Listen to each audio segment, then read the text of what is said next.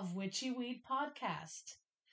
Uh, with you, as always, I am your host, Stardust. and joining me on this lovely episode is Explicit. hey everyone, how y'all doing?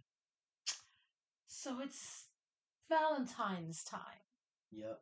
which for us, like I said, it's Valentine's Halloween. Our mixture of it's our mixture of Valentine's and Halloween. Because let's face it, for people like me, Halloween is year round, so we have to put a little Halloween spin on every holiday. Hmm. That includes the over commercialized day that is Valentine's. Fair enough. Do you have any big plans for Valentine's? Not that I know of, actually. Hmm, join the club. uh, but we have a plan for tonight. It's Oh, going to yeah. be an interesting episode. We're going to first be discussing the pagan origins of Valentine's. Then we're going to flip it up with some love spells. And then we're going to end it up with love that was enough to kill for for some people. You know, we had to put in a little bit of a dark true crime twist to it here, you know? Yeah. So it's gonna be interesting, but before that, you know what time it is. It's time to get lit. Smoke it if you got it. Which oh, readers might might be interested in knowing. I just got my uh, card back this past week, so I've been hitting up those dispensaries. Oof. Yes.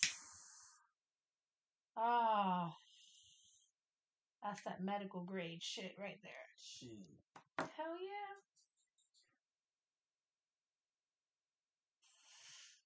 So Valentine's Halloween. Yeah. Yeah, it's our own little mix. I mean, is it weird that I do that?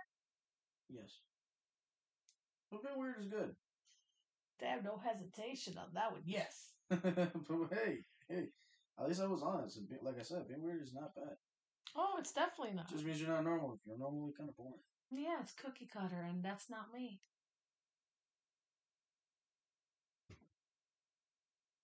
Okay, so guess it's time we get started on this. Absolutely.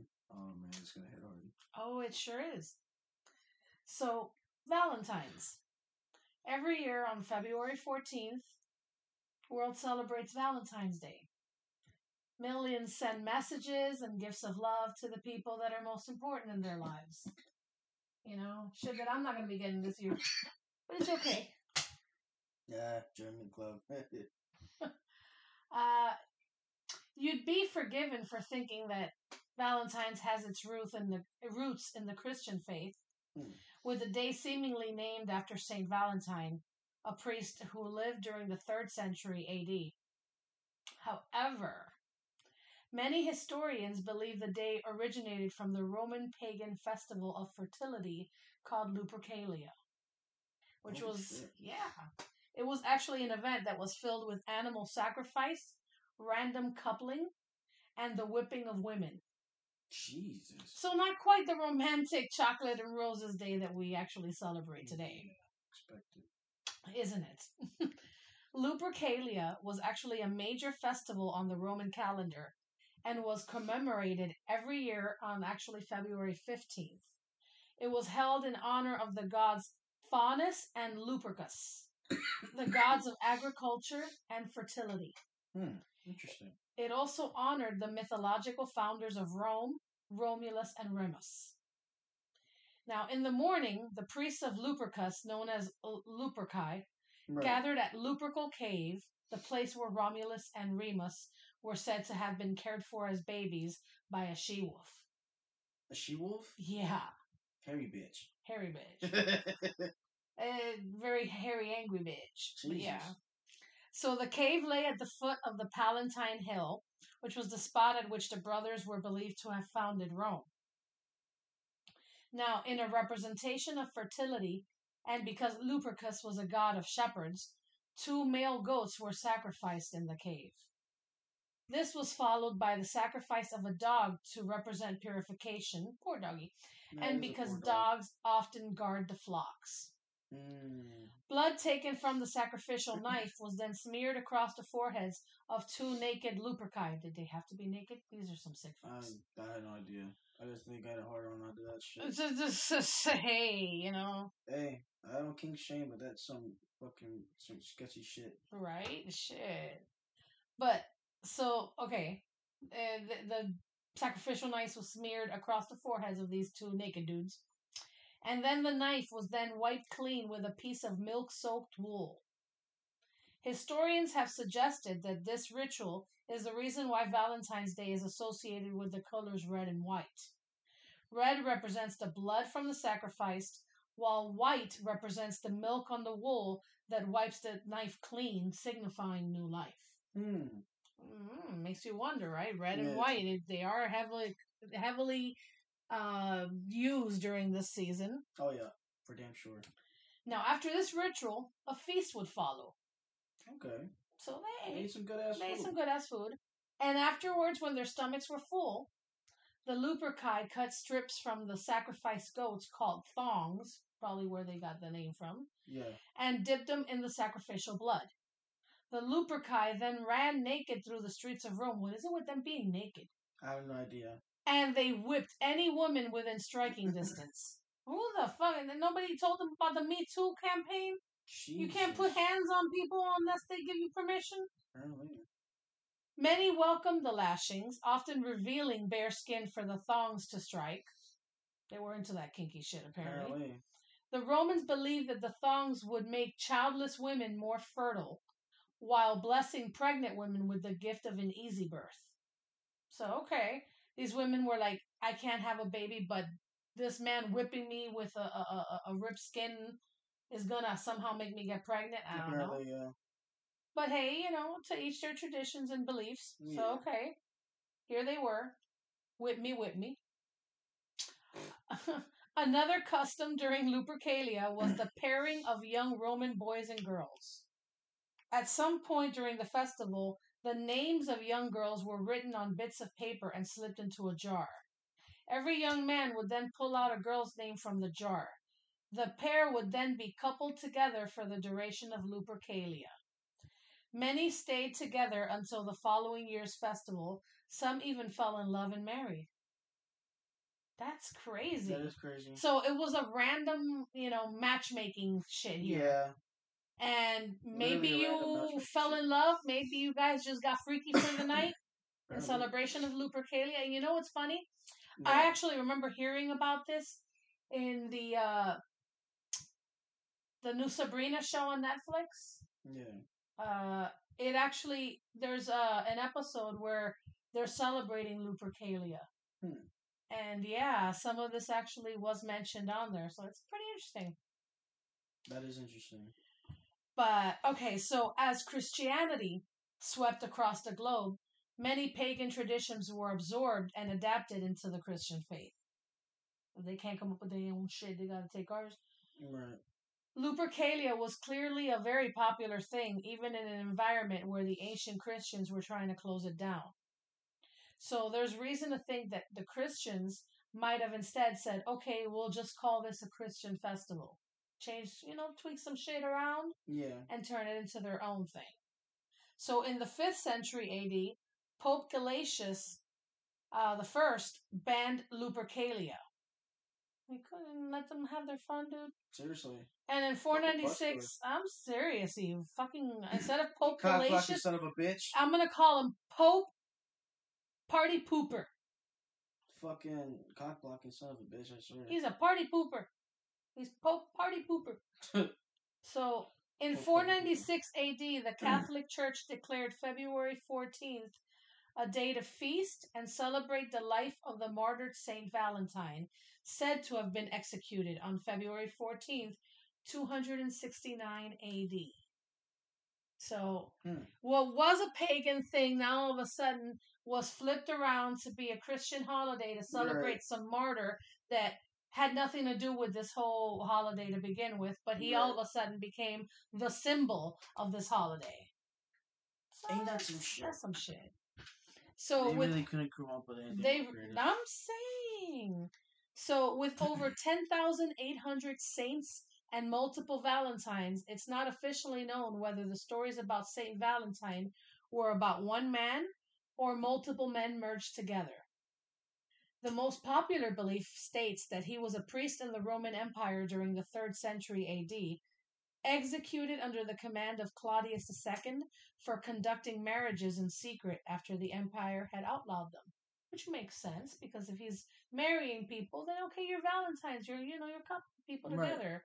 So that that could make sense. The story goes that while he was awaiting his fate in prison, he fell in love with the jailer's daughter. That's a no-no. After his sentence finally came through, Valentine supposedly left a farewell note to the young lady and signed it from your Valentine. He then exited the jail and walked towards the most unromantic of ends death by beating and decapitation. Oh, yeah. Oh, Poor Damn. guy, man. He spent all that time in jail thinking, okay, I'm going to be with my chick now. And he gets beaten and decapitated. Damn. Probably why, you know, he fell head over heels. Uh-huh. Fuck's sake. that would be yours. So, while we may never know the full truth about St. Valentine's origins, the stories about him all emphasize his attributes as a heroic and potentially potentially romantic figure. It may be a convenient explanation for a Christian version of what happened at Lupercalia, if you think about it. However, the direct association of February 14th with overt romanticism and declarations of love doesn't seem to have started until over a thousand years later during the Middle Ages. The famed 14th century English poet Geoffrey Chaucer, author of the Canterbury Tales, is often credited as the man who made the link. At that time, it was believed that European birds began to pair up in mid February, specifically around the 14th. For this was on Saint Valentine's Day, when every bird cometh there to chase his mate, Chaucer wrote in a poem called Parliament of Fools, making one of the earliest references about St. Valentine's Day being a day for those in love. Other poets followed his lead, including Shakespeare. Damn. Well, I mean Shakespeare, yeah. True. The Romantics retold history, converting the day into one about devotion, love, and courtship. From then on, it seems that budding lovers began to send romantic notes to their sweethearts on Valentine's Day. Now, of course, industrialization during the 18th century made things even easier for smitten couples with the mass production of illustrated romantic cards. The day's pagan roots were still very much on display with images of Cupid, the Roman god of desire and love, often adorning all Valentine's uh, decorations. From there, the day gradually grew into a billion pound industry that it is today. At the beginning of the 19th century, Valentine's Day was seen as a wholly personal and quiet affair. The February 20th, 1829 edition of the Aurora and Pennsylvania Gazette. Aurora. It's it's one of those words. I just remember the first time you tried to say Aurora. Aurora. Aurora. Aurora. Aurora. Hey, it's one of those words. So, the Aurora and Pennsylvania Gazette inquired about the origin of St. Valentine's Day, which had recently experienced a nationwide revival. Instead of today's custom of giving candy, sweets, or right swipes on Tinder, handmade cards were often passed among friends, spouses, prospective suitors, and even foes, and allowed individuals to showcase their creativity. So they would handmake the cards. Interesting. None of that buying, Right. It's you just know. old school. Yeah. It was just I'm gonna draw a heart, I'm gonna draw some flowers, I'm gonna draw a sun, whatever the hell you want to draw. Just don't draw your penis. Jesus fucking Christ! Just don't know the penis. Uh, you never know. You know, never know. that's the that's the new mm, the new age freaking Valentine's God. cards. I'm gonna send you a pic of my dick. Pretty much. So now, due to Pennsylvania's abundance of paper mills, the folk art known as Fraktur, for the fractured or angular Gothic font, was created and used calligraphy and other embellishments in handmade Valentine's cards. The style became popular with Pennsylvania Germans from the beginning of the 18th century to about 1835. Throughout this period, various ornamental styles like Scherenschnitt, a traditional Germ- Germanic paper cutting technique brought over by the Pennsylvania Dutch, also became available, allowing the giver to become more creative in professing their love. Now, realizing how commercially viable Valentine's cards could be, promotions were ramped up throughout the mid 1800s. By 1850, Peterson's of Philadelphia had become Cupid's headquarters, Hmm. while other merchants promoted their companies as Valentine's Theater or Valentine's Castle. Every aspect of the holiday was made commercially viable, and thus the quality and originality, originality of the cards began to decline. Those who did not know what to write found a solution in Valentine's cards with printed messages aimed at various individuals, ranging from sweethearts to even plumbers. Hmm. Um, Ain't that some shit? those wanting to profess their feelings on a budget could purchase penny dreadfuls or vinegar valentines, so titled because they were inexpensive and used vulgar language or imagery. The lucrative business of mass producing cards started to develop, and Philadelphia based publishers did not miss out on this newfound business. The momentum continued into the following decades with advances in existing design styles, such as embossed paper, developed in the late 18th century. Embossed paper. Yep. Hmm. As the Industrial Revolution moved forward, the quality time in people's lives began to dissipate, leaving them with little energy to devote to actually hand making the cards. So people soon became accustomed to just buying pre made cards. Moving into the 20th century, styles became more elaborate by incorporating layering with ribbons, tassels, and unique dimensions. The growing trend of purchasing over making Valentine's Day cards by hand led to publishers purchasing smaller firms and mass producing cards, but no company would be able to compete with Hallmark after it entered the greeting card industry in 1910. And that we know what happened from there. You see Hallmark in every shopping mall. Um, there's de- there's definitely all those types of stores that you could just go and buy your pre-made cards already. You can get them at Walmart. You can get them at Target. Uh, get them from you know oh uh, themed and like oh this box is all dogs. This one is based on Moana. Whatever. I mean, kids can get them. Adults can get them. They're all over the place. Yeah, all over the place. Yep. So, I mean, but when you come to look at it, the origins of where it all started were because of Lupercalia. And that is a pagan tradition. So, again, just like Halloween, when we had our first episode on Halloween, um, we discussed how Halloween had pagan origins. And now here's another one, Valentine's, that has pagan origins. Just about almost everything has pagan origins, huh? Basically, isn't that Because first we had the Halloween special, which was Mhm. which the Samhain, I think it was. Am I saying it right? Sawe. Samhain. Uh-huh. shit. And now we got the Valentine's. Which was originally Lupercalia. Yep, and I'm pretty sure there's other. Oh, there will be. As, Yeah. as, as the year progresses, we shall discuss more. That's crazy. But now we move on to the second part of our of our episode. And you know what that is? Love spells. Yeah, that's that's bound What to spark up some interest. Really? Yeah, because if it it doesn't matter if you're rich or poor, young or old, cis, gay, hetero, they, them, love is the one thing that is on everyone's mind. Now, what are love spells? Before discussing casting spells, we first have to consider the basic definition of what a spell is and how it operates. A spell is a psychic intuition sent out into the world through some form of ritual uh, that seeks to influence physical reality. So basically functions a lot in the way that the Christian version of praying, manifesting, all of that good stuff. That's basically what a spell is. It's wording it wording your intentions, your desires, everything, wording it, visualizing it, feeling it, calling for it, and using a ritual to basically use energy, use the the universe around you to be able to carry this spell out.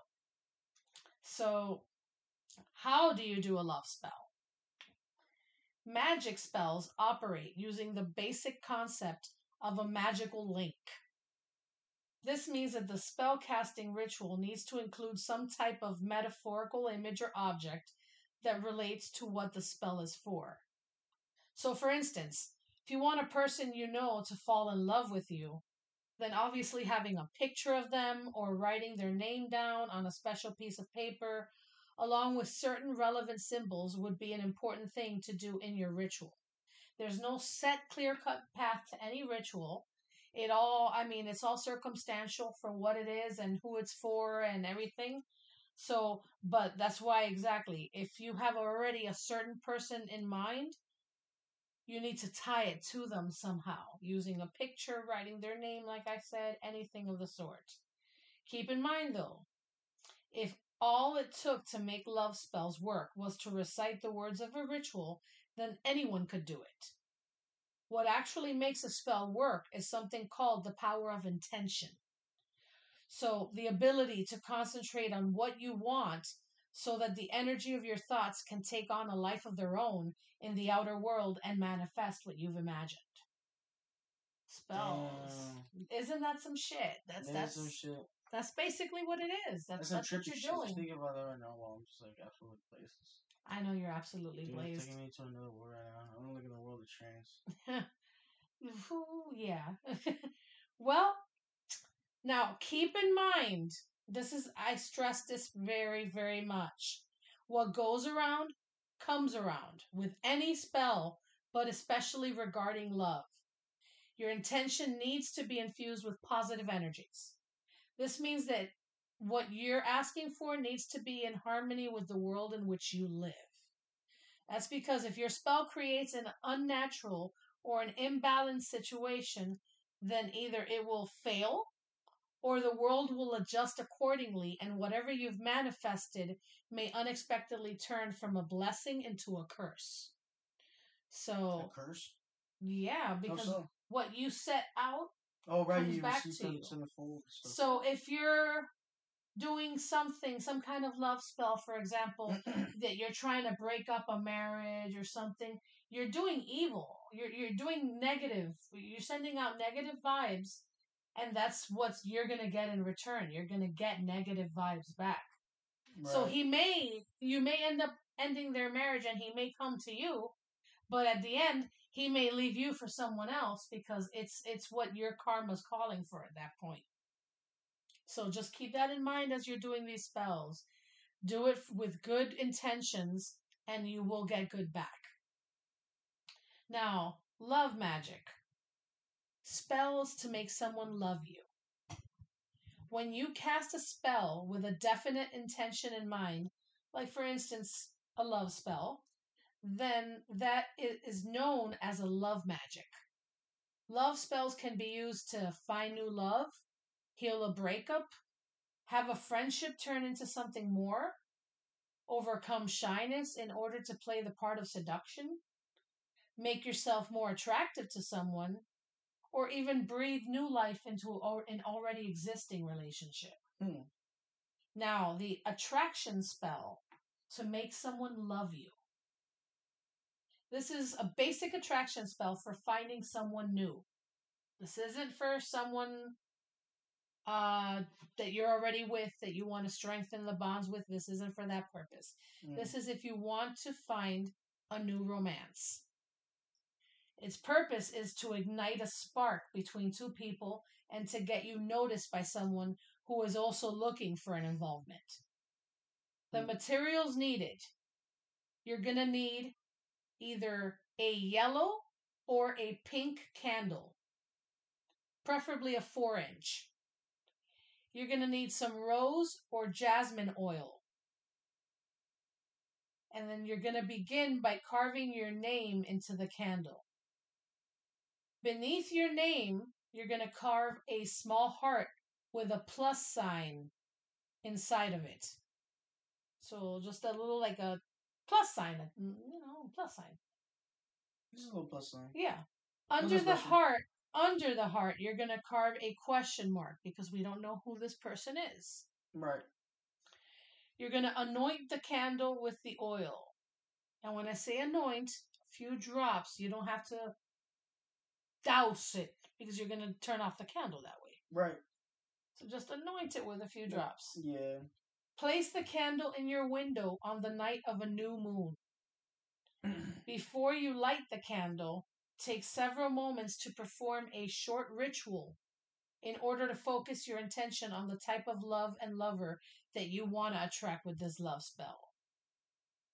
So, is it that you're looking for somebody that's funny and, and romantic and, and patient and you know hardworking whatever whatever qualities you want in the in the person that you want to attract think about them and envision them in that moment um i mean nothing is too crazy to ask for unless you're asking for a celebrity. It ain't gonna happen. But just visualize exactly what you want when you're doing that. Um think about whether you want something casual or something serious. You know make sure that you focus on that. I want a relationship. I want to lead to marriage. I'm just looking for somebody that i can see every so often. I mean whatever it is specific that you're looking for visualize it. Complete a short medica- uh, meditation with a brief invocation. Keep it simple.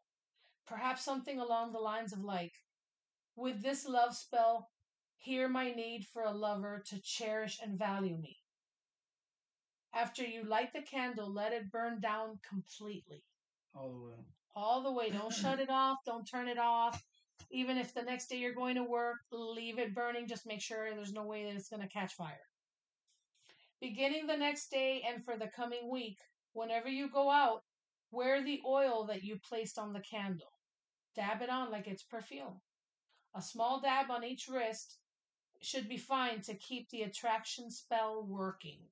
So, like I said, like if it's perfume, just go ahead and dab it on each wrist Yeah, and wear it out there, and it should work. Hey, whatever works, right? Hey, whatever works, right?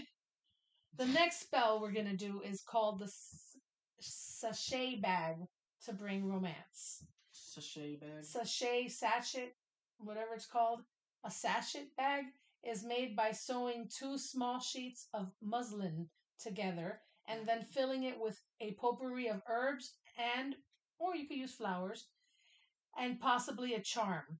If sewing isn't your thing, you can also go to your nearest craft store, Michael's, whatever, and purchase a small drawstring bag. The materials needed.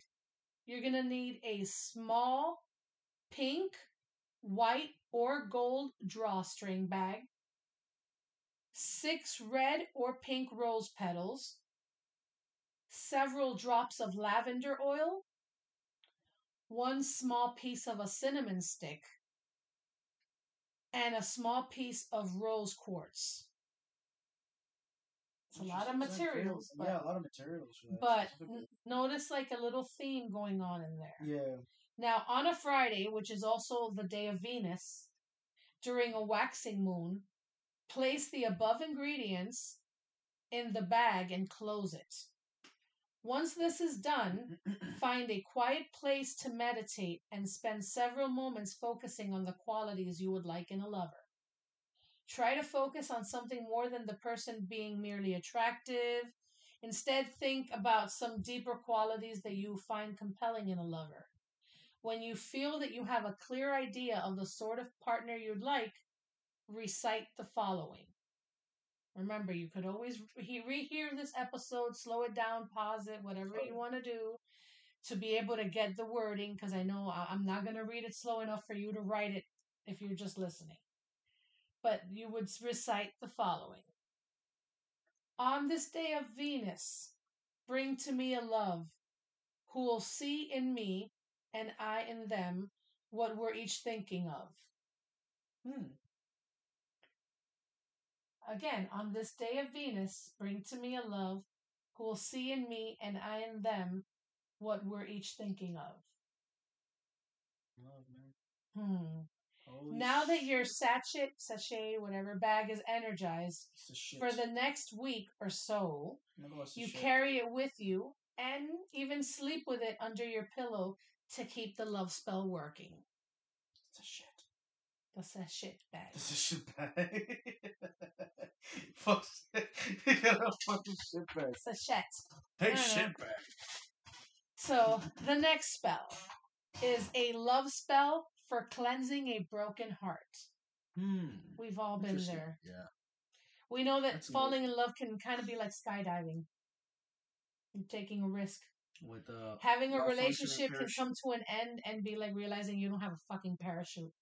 No, I was just saying with a malfunctioning parachute because at that point it's a game of chance. Yeah.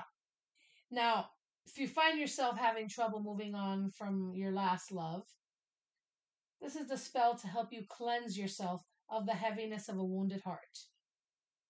The materials needed you're going to need a sage or sage and cedar smudge stick. Either one will work One fine. two. One raw egg, Hmm. A small black candle. Now you're going to begin by lighting the smudge stick and then slowly, rhythmically spread the smoke through your work area. Hmm. Now, I want to clarify sage, when you're lighting it, for those of you that have never lit it before, you're going to have to keep the flame on it for probably at least a good 30 seconds before it actually really catches. Because if you turn it off before then, even if it looks like it caught, it's going to turn right back off on you. And it can get very frustrating if you're turning it on, boop, it's on, boop, it's off. Turning it on, boop, it's on, boop, Boop, it's, it's off. So, to avoid that, uh, just hold the flame to it for at least a good 30 seconds and then let it go. And just let it burn. And, and like I said, just go ahead and rhythmically spread the smoke through your work area. Now, sage is a traditional tool for spiritual cleansing, and it leaves your space actually smelling clean and filled with a lot of good positive energy. So, you always want to have some sage on you. Just my personal opinion. Mm. Um, now, next, cut the black candle in two and then place the top half in a holder and light it. The reason for doing this is because the candle should be finished by the time you complete the ceremony, and even a full size small candle would take too long. Hmm. So, once the candle is burning, you will take the raw egg and move it over your body, focusing particularly on the area over your heart. The idea here is that the raw egg will soak up the sad energy that's filling you and lock it away inside the shell. See, a lot of symbolism in here. Yeah, it is. There's like so much going on Yeah. all at once. It's fucking Now, when the candle is done burning, take what's left of the wax along with the egg and dispose of them both. If you're a city dweller, take them to a, a crossroads where any two streets intersect and drop them in a garbage can. If you're in the country or the suburbs, bring the remaining wax and egg to a remote place and bury them. If hmm. you feel a little tired after doing this spell, don't worry. Holding on to painful energy can be exhausting, and so can letting it go. Know that over the next day or so, you will be feeling a noticeable influx of positive energy because your heart will actually be healing. So that's a good one to know because, like I said, we've all been there, broken heart. yeah. Um, now, the next one is a spell to bring back a lost lover. So, the one that got away. You heard that they're available now. You're available now. You think maybe it would be good to rekindle that old flame. Yeah. This is the spell you want for that. But I would recommend being careful with this spell. Oh yeah. Use it only if you truly believe that there is a spark left in your relationship. If after doing this spell your lover does not return to you, then accept that it is time to let it go.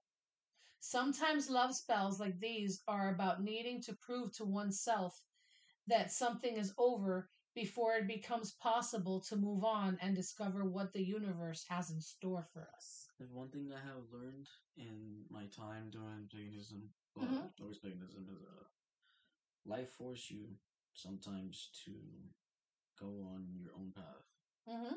on its own. But everything just comes in its own path whether you want it or not. Yeah. So I can say today that I wow, I never want to get married, that this isn't that, I just want to be alone. But life has its funny ways of forcing stuff on you. Yep. Sometimes I could I could have been married, could have had a kid or whatnot, Mm-hmm. where I would least expect it. Yeah. I actually I know someone um that when he was I want to say maybe 19 20 years old he was telling his entire family I'm never getting married I'm never having children I don't want children I don't want anything like that. I just want to live my life. This person is now I want to say 35ish happily married with four children. Oh, so you never basically that that old saying of never say never even though it makes no sense because you just said never yeah, but the point of Twice, it yeah actually. yeah right but the point of it is basically because you don't know what the universe has in store for you. So you can you can't be the person that's going to say i'm never going to do this or i'm never going to do that because you don't know what life has in store. So but for this spell if you know that there's a spark left you know it for a fact go ahead and do it. But if you don't all you, all that it's going to do it's not going to bring that person back to you. It's going to show you that it's not meant to happen so that you can close that chapter and open a new one. So keep that in mind. Now the materials needed for this one you're going to need a bowl the petals of one rose three tablespoons of brown sugar sounds like we're cooking something here. right? Jesus two Christ, two tablespoons of basil that sounds like some good shit. four pennies Never mind. honey Sweet. a glass of red wine, a letter written that explains what you desire, and a small pink or red candle. Now this spell is actually it's a request to San Cipriano, who was a pagan sorcerer of Iberian heritage. San Cipriano was actually known as a miracle worker, and this spell is a petition to him to return your lost love. You begin by composing a brief la- letter stating the names of you and your former love and listing the reasons why it would be better for both of you if this person were to return. So you can put your name, his name, her name, whatever. Put your name and their name. And why would it be better if they return? Because we still love each other, because we're better together, because whatever. You put your own personal reasons of why it would be better for this lover to return. And um, when you're done doing that letter, you're going to fold it up, place it in the bowl, and then stand the candle on top of the letter. After that, sprinkle some rose petals and basil around the bowl along with a little brown sugar. Next, place the four pennies at the cardinal points around the inside of the bowl. So basically, think of it like a compass north, south, east, and west. That's all you got to think of. Okay. Um, and then after that, you're gonna taste the honey. So at least it allows you to taste a little. Yeah. And then add some into the bowl along with four drops of red, wine. After placing the glass of wine next to the bowl as an offering, take a moment to explain once again to San Cipriano why it would be good for both parties if your love returns to you. The final step is to light the candle and let it burn until it is finished. As a word of caution, do not leave the candle unattended before it finishes burning. Just don't want to cause any fires. Right. And like I said, if the, your lover returns, then great. It was meant to happen and you're and you're good. If your lover does not return, It's time, honey. Let him go. that, that he ain't coming back. It, it's it's over. you know. Um, now the the next spell that we're gonna do, or I should say, the last spell that we're gonna do, is a pretty long one. It's a pretty big one, Mm. but it's a very known, very effective love spell. okay. It's called the Honey Jar spell. Interesting. Yeah. This You know, spell. Interesting names for these spells too. Oh well, you know. This spell has actually stood the test of time for good reason. Witches have long used honey when casting love spells because of its sweetness. Mm. If you've ever heard the saying, you catch more flies with honey, Mm. then you understand how powerful the concept of sweetness is when it comes to managing conflict and creating a sense of connection, harmony, and even affection. So, sweetness. Hmm. This spell is often used by those who would like to improve their relationship with others. They can ignite a spark of connection between two people and help to create a new or renewed sense of connection between people that are already together. So it could actually work for all scenarios. Whether it's you want to start a new one, you want to improve the one you have, uh, doesn't matter. This will work for it. If you've recently even experienced conflict or you notice distance between you and another person, this is a great spell to use for even that. It's ideal to soften both sides and create a natural pull between the two of you. So when it works, it's up to you to continue the relationship in this close and connected way. The spell gives you the start you need, and your words and actions will determine the future of your relationship. So keep that in mind, guys. Using the spell doesn't automatically mean, oh, I've I've got this person hooked for life. No, you've got them hooked right now. If you keep them for life is up to you. Are you going to continue being sweet to them? Are you going to continue catching more flies with your honey? Or are you all suddenly going to get all bitter and turn into vinegar? Keep that in mind. Hmm. So, the honey jar. To begin, you'll need a pen and paper. Write the name of the person you're thinking of on the paper three times in succession. So if his name is Peter Peter Pumpkin Eater, you're going to put Peter Peter Pumpkin Eater, Peter Peter Pumpkin Eater, Peter Peter Pumpkin Eater.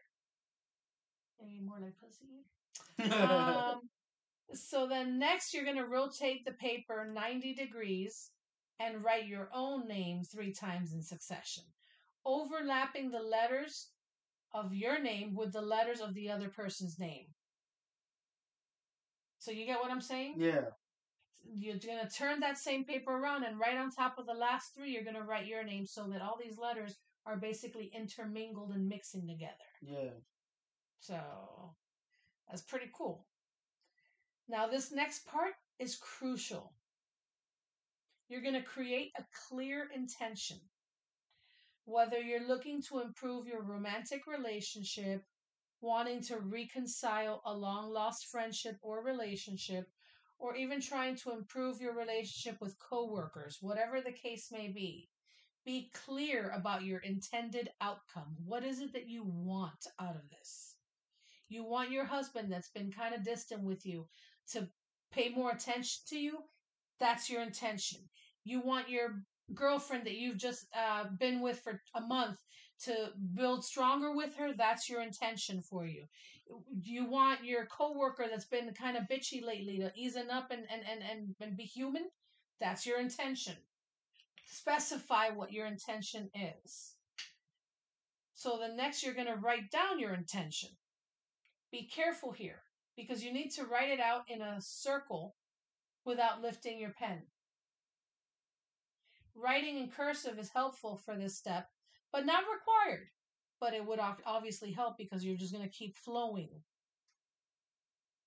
Uh, once you've written the full intention out in a circle around both of the names, you can go back to add the title, or I mean, the little dot to your I's and cross your T's. That's it for the pen. You can set it aside now. Hold the paper that contains your names and your intention and fold it so that it fits inside your honey jar. As you place it inside the honey jar, make sure that your fingers graze the honey. Leave the folded paper inside, and as you remove your fingers from the jar, use the following incantation. Just like this honey is sweet, that's how, and here's where you insert the name of the other person, will be for me. So if the person's name is Peter, just like this honey is sweet, that's how Peter will be for me. After saying the incantation out loud, lick the honey that coated your finger and seal the jar of honey that contains the folded paper. Now you're going to grab a candle and set it on top of the jar and light it. Now it's important that you choose the right color for the candle to complement your intention. I'm sure you're asking, what color do I use? What color do I use? I'm going to help you mm. now. I'm going to help you now. Now, white is a neutral color and can be used when your situation in general is basically general.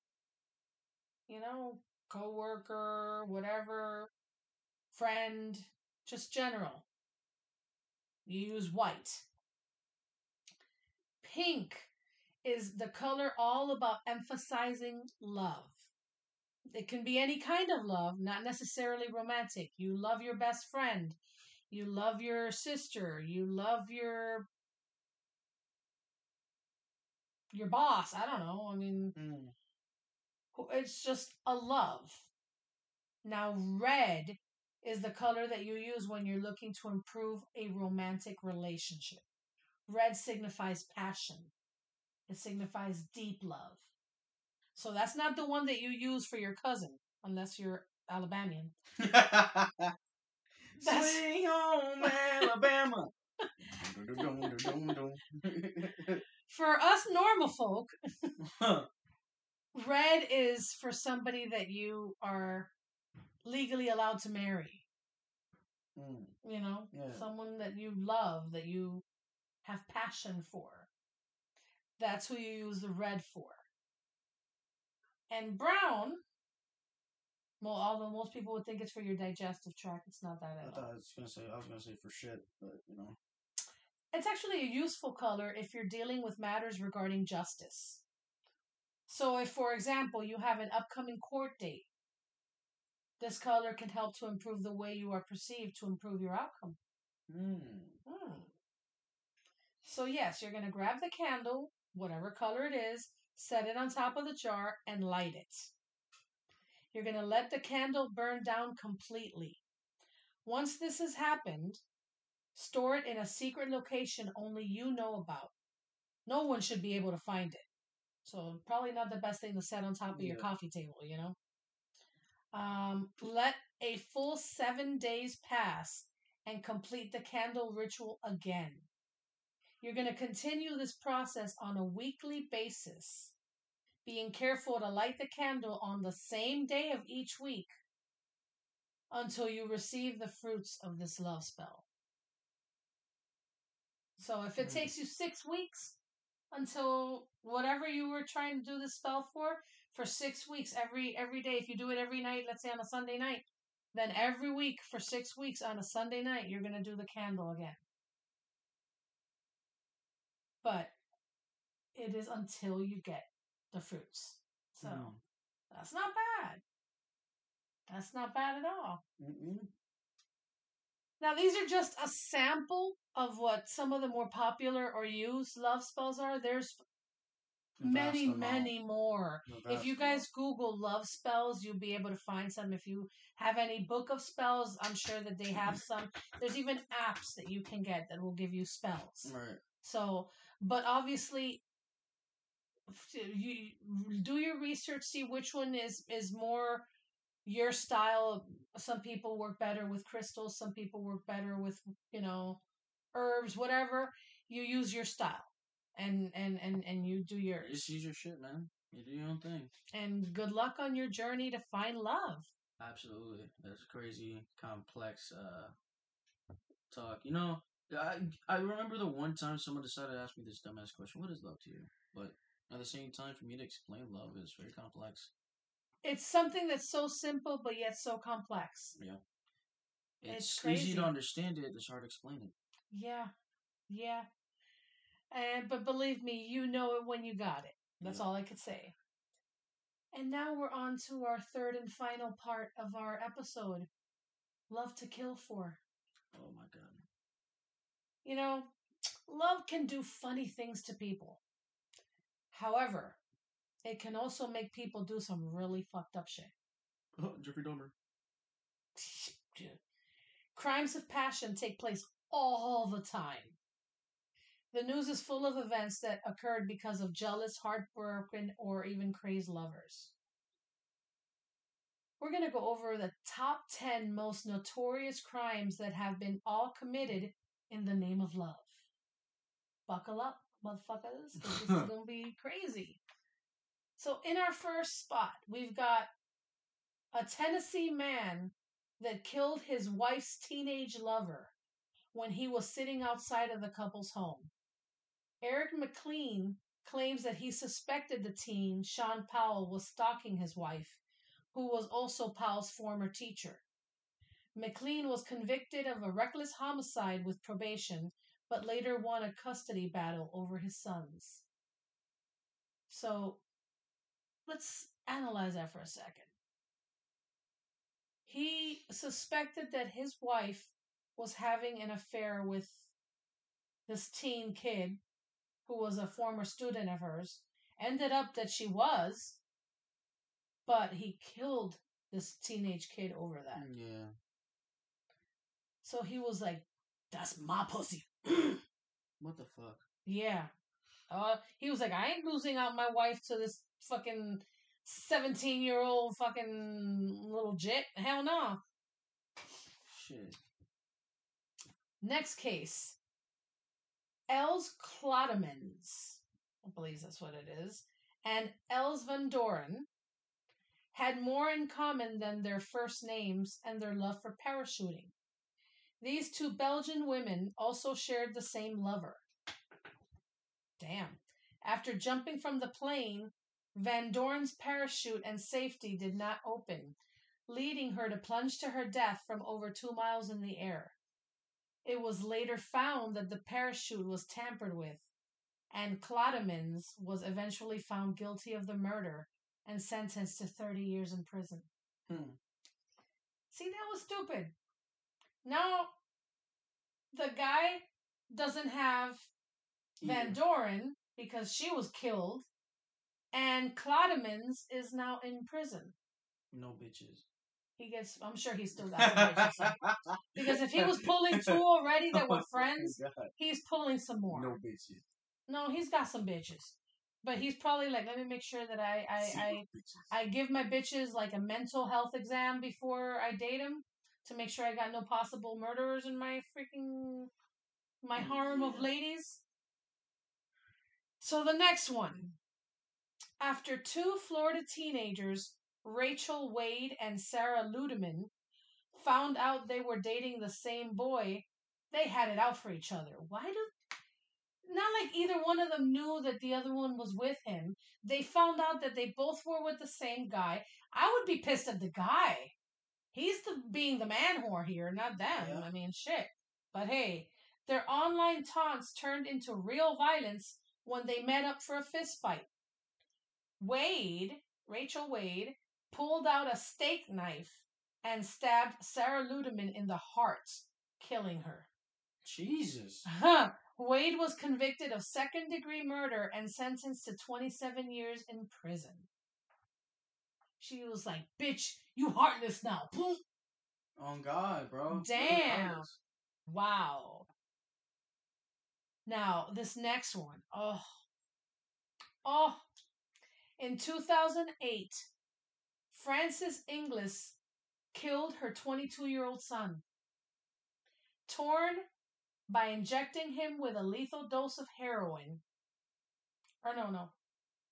His name was Tom, and she killed him by injecting him with a lethal dose of heroin. He had suffered from severe brain damage and had been in a vegetative state since falling out of a moving ambulance the year prior. Inglis was found guilty of murder and attempted murder. Which is it? Did she kill him or not? And was ordered to serve a minimum of nine years, though her sentence was later reduced to five. So, because he had fallen out of an ambulance the year prior and was now in a vegetative state, she went ahead and said, oh, I'm tired of taking care of his ass. I'm just going to shoot him up with heroin until he overdoses. Yeah. That's some that's some fucked up Some shit. shit, bro. That's not love, that's fucking evil. Evil Knievel type shit there. Next one. A husband and his mistress kidnapped his wife, murdered her, and buried her body in the backyard of the mistress's mother's home. What the fuck? Damn. Not even like on his in his actual mother-in-law's home. Let's put it in my mistress's mother's home. Now, Carr is one of only five women on Florida's death row, and Florida Supreme Court affirms her death sentence for first degree murder. Hmm. Ah, she should have just stayed a mistress. No, you want to like, oh, let's go ahead and kidnap your wife and murder her and bury her in my mom's fucking yard. What the fuck, dude? That's you know what I have to evil say about that? What? Therapy. Therapy. so Oh God. mm, don't put it in your mom's freaking yard. That's that's the part that I'm That's having a problem with yeah. more than anything. Why are you gonna bury it in your mom's fucking yard? No, like, at least he was creative with it. She couldn't have buried it somewhere. Oh, let my mom take the heat for it. I mean, what the fuck? oh man, this next case. A Navy sailor came home to find his girlfriend in bed with one of her students. The sailor heard noises coming from the bedroom and grabbed a knife on his way there to investigate. He ended up stabbing the student to death. Yeah. Uh, can you imagine if all he would have found on the way up there was like a floppy doll or something? Hmm. I'm gonna doll you to death. Next, and I know this not. I was gonna say I know this one personally, but not that I actually lived through it. It's not my case, but I remember hearing about it in the media. In 1993, John Bobbitt awoke to his wife Lorena hacking off a portion of his manhood. She cut off a piece of his dick. Ouch. She claimed that he had sexually abused her over the years. The piece was found and reattached successfully. The jury found Lorena Bobbitt not guilty of all criminal charges, deducing that she was temporarily insane at the time of this event. So she legit cut off a piece of his dick and got away with it. What the actual fuck? She just neutered the everlasting shit out of him. and you want to know what's the crazy thing about it? What? after he had his penis attached, I think it was like a couple years after that, he actually starred in a porno. Oh my. He wanted to show that his hacked up penis could still hack up pussy. Really? Crazy as it sounds, Hmm. but yeah. Next one. Football quarterback Steve McNair was murdered by his girlfriend, who killed herself right after. Police suspect she murdered him after finding out that McNair had been cheating on her.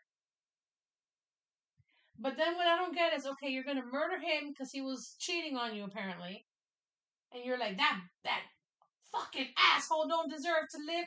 I'm gonna fucking murder him. Put murder him. No, I'm gonna kill myself. The oh fuck? my god, bruh. Choose. Goddamn. Yeah, that's some Choose crazy shit. option. Choose an option. Next, another one that I know about. In 1984, famous singer songwriter Marvin Gaye was murdered by his father during an argument. Things turned physical, and Marvin Sr. ended up shooting his son in the chest. Gaye's father received a six year suspended jail sentence for manslaughter. Hmm. I bet. Shit. You know who Marvin Gaye is? Or are you too young to know that? You know? Know. Let's get it on. Yeah. Yeah. I know. His own papa. It's fucking crazy. That's some fucked up shit. that is some fucked up shit. And the last one, which I also know about. Actor and comedian Phil Hartman was shot to death by his wife Brynn, who committed suicide shortly after murdering Phil. I heard about that. Yeah, he was uh, known in, on Saturday Night Live and also had several movies. I don't know if you remember House Guest Yeah, with. Sinbad. Mhm. He was the other guy. Um, yeah, and his wife. They were saying that for months prior had been exhibiting very strange behavior, um, like maybe possible mental issues, and she ended up, yeah, murdering him for like what seems to be no apparent reason, and then killing herself. So that's really sad. Hmm. Um, but basically, yeah, that is our Hallentine's Halloween special. We With some little bit of definitely teachings when it comes to little bit of spells, yeah. little bit of uh free spell info, little bit of your true crime, just a little Oh, yeah. bit. And just in case you, know? guys didn't know, we do we do do a little bit of these on our live streams. At least we did it last live stream. We te- we taught a little bit about spells and whatnot and possible spells you could do. Yeah, It, doesn't necessarily have to revolve around this topic. It, it wasn't. any spells. I mean, if if you guys want any help with any uh spell workings or info of, uh, of spells or anything like that, you guys can definitely reach out to us. I mean, I know I've said it before. Um, you can email us at witchyweedpodcast at gmail.com. Um, reach us on Facebook. We have a wonderful group called Witchy Weed Podcast. Um, hit us up on Instagram, witchy underscore weed underscore podcast. Uh, send us a tweet, witchy underscore weed. We also have a server on Discord where we have all of our uh, live episodes, our exclusives, Yep. uh, witchy weed, uh, witchy weed podcast. And um, should we tell them what we have for next week? this ought to be interesting. Next week, we're going to be talking about near death experiences. Hmm. What people have said who have had near death experiences, what the different theories are, what our beliefs on it ourselves are, if we've had any. Um, from here to then, if you guys have had any near death experiences, share them with us. We'll go ahead and we'll definitely uh, mention you on the next episode. Uh, I mean, our last Discord, we had a lot of fun. We had Oh, yeah. obviously Cockahead. Yep. We had Haley the Fool. We had what was a Merciless Soul, Yeah. and we had Zia. Yep. So we had a nice little community there of uh, witches of all ages, uh, just trying to get uh, some more information, and and we discussed the Ouija demons, and that was awesome. So you definitely don't want to miss our next live. We'll let you know when it's scheduled for. No Oh, date yet, and no topic yet. Uh, but definitely, you guys join us next week for the uh, near death experiences. And until then, stay lit, witches, and happy Valentine's, Hallentine's, Halloween. Thank you.